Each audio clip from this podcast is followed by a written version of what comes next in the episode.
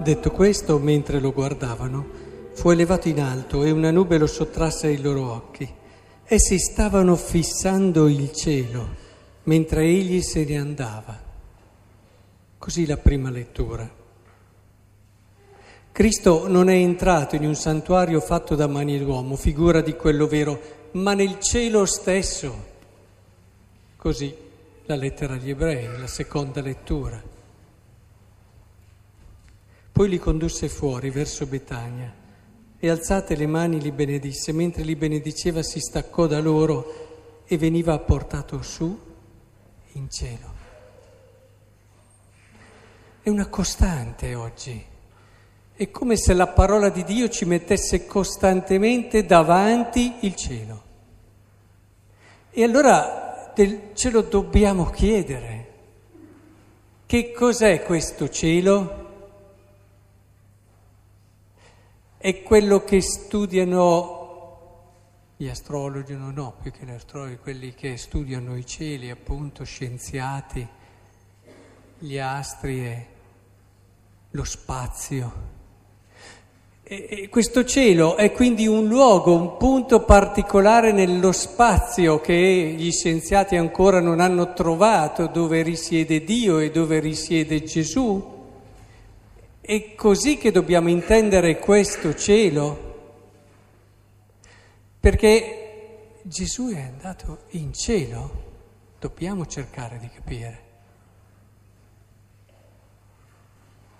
Certe cose le diamo per scontate, però quando dobbiamo cominciare a spiegarle facciamo fatica.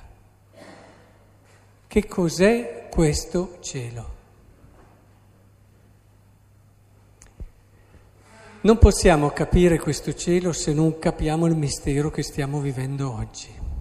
C'è uno strettissimo legame tra l'ascensione e tutto il mistero della vita di Gesù che si conclude col mistero pasquale e questo cielo.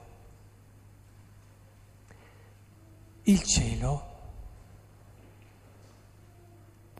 è quella possibilità che ognuno di noi ha di incontrare Cristo.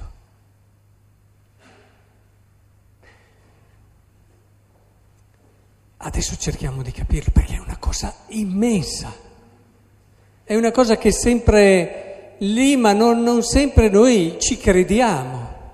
Cioè quello che hanno sperimentato in modo unico gli apostoli, quello che hanno visto, quello che hanno toccato, quello che hanno ascoltato, cioè il verbo della vita.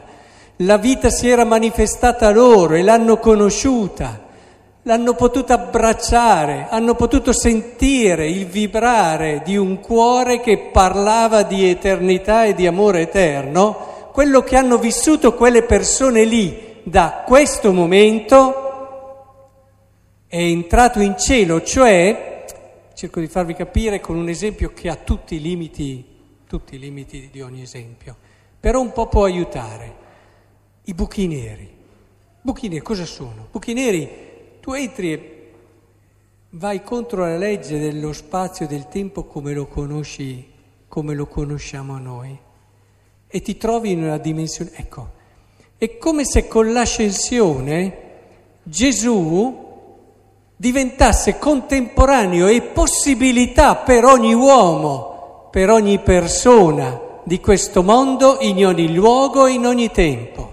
L'ascensione ha come fatto uscire quel Dio che si era incarnato nella storia e nel tempo, lo ha fatto andare in una dimensione che è diversa. E questo è il cielo. Entrare nel cielo vuol dire che Gesù è diventata possibilità per noi tutti. Ma ci crediamo a questo? No, perché se ci crediamo io posso anche accettare che uno si prenda su e vada fuori, sono troppo felice e non riesco a tenere la gioia. Ma perché così? Se tu ci credi, tu sai che il più bello tra i figli dell'uomo è diventato per te possibilità di incontro, di relazione profonda, d'amore e con quello che di speranza c'è dietro. Capite? Cos'è sto cielo? L'ascensione ha fatto questo. E lo si è visto come tante persone che hanno riconosciuto in questa storia questa possibilità e hanno vissuto secondo il Vangelo, l'hanno potuto incontrare anche loro, anche se sono vissute dopo. Era Agostino che diceva, no, noi invidiamo tanto quelli che hanno visto Gesù, ah, beati loro, beati loro, ma forse abbiamo di più noi. Forse abbiamo di più noi. C'aveva mica loro tutta la tradizione, tutta la storia della Chiesa che abbiamo noi, ad esempio, che può aver avuto i suoi limiti, ma ha degli esempi stupendi. A volte quando pensiamo alla Chiesa facciamo come i telegiornali, che di solito della cronaca ci dicono solo le cose che non vanno. Ed è sbagliato perché la realtà è fatta di tante persone positive e di tante storie belle, che però non racconta nessuno perché non fanno notizia. E così anche della Chiesa spesso ciò che fa notizia è ciò che non funziona. Ma nella storia della Chiesa c'è molto più bello e molte più testimonianze di vero e di bene di quelli che sono i limiti, gli sbagli e gli errori degli uomini. Ed è importante che noi raccogliamo questa offerta. Oggi è una festa enorme e domenica prossima avremo chi ci aiuta e ci accompagna in questo cammino, ci suggerisce dal di dentro questa verità stupenda tu sei nato per poterlo abbracciare, incontrare e conoscere. Tutti qua siamo nati per questo, lo abbiamo chiaro. No, perché ah, io devo fare qua, lavoro, eh, faccio... Poi, ah, devo anche andare a messa, devo comportarmi bene. No, no, cambia l'ordine delle cose. Tu sei nato prima di tutto per incontrare Cristo. Perché se no, non te lo dico come una cosa estrinseca, un dovere, se no non sarei mai felice fino in fondo. Ci sarà qualcosa della tua umanità che rimarrà incompiuto finché non arriverai lì. Finché non arriverai lì. Quel desiderio inesauribile, irrefrenabile di felicità e di gioia che c'è nel tuo cuore, solo qua, in questo abbraccio, potrà trovare, potrà trovare soddisfazione. È evidente allora che questo orizzonte di fede è decisivo. Ma vi rendete conto? Abbiamo questa possibilità. No, secondo me non ce ne rendiamo sempre così conto. Se no, era San Filippo Neri, no? Che ogni tanto correva in piazza e diceva basta, Signore, mi dai troppa gioia. Basta, Signore. Quando tu capisci il mistero che stai vivendo ti cambia la prospettiva e oggi in modo particolare mi viene da dire, se siamo nati per questo, anche il triste, perché non, nessuno ci può togliere questa tristezza e la sofferenza di un distacco, è il momento che stiamo ricordando di Andrea, cambia, cambia anche i colori e i connotati. Che Andrea abbia potuto da subito vivere questo. Dobbiamo imparare a coglierlo. Non guardiamo la vita come se fosse tutta qua. È come se lo scopo fosse solo avere le felicità e le gioie di questa terra. Quante volte abbiamo ritenuto che Dio fosse cattivo e ingiusto perché ha tolto a una persona quello che noi riteniamo essere le cose migliori. Noi. Dio non toglie niente alle persone, Dio ama infinitamente più di noi, infinitamente più di noi. Per un genitore può sembrare impossibile, eppure sì, Dio ama tuo figlio più di te. E quindi entrare in questo orizzonte, in questa prospettiva, ci fa cominciare a entrare nell'orizzonte giusto, quello della verità, dove Dio non ha sicuramente tolto niente ad Andrea. e dà a noi una possibilità nuova, rinnovata, di ritrovare quello per cui tutti siamo qui, tutti siamo qui.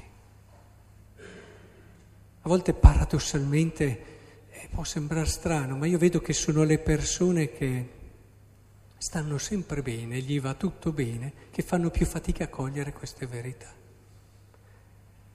E, e quando magari hai un momento di difficoltà o di prova, se sei accompagnato bene e tu ti metti disponibile, sono quelle porte, quelle chiavi che ci permettono davvero di entrare nella verità della vita. Ricordiamoci che non c'è chi è più fortunato e chi è più sfortunato. Questo è un modo umano di vedere le cose. Ma ci sono, c'è un meraviglioso disegno di Dio che a noi è dato di scoprire piano piano e di entrarci. A nessuno è preclusa la possibilità di entrare in questo orizzonte che dà significato e dà pienezza. Certe porte sono più strette, sì, di altre, ma sono le porte che ti introducono in stanze più grandi, stanze più belle, stanze che ti aiutano a entrare nella vita più di tante altre porte semplici, immediate, facili, che le passi quasi senza accorgertene, come fanno tanti con la vita. Passano i giorni quasi senza accorgersene.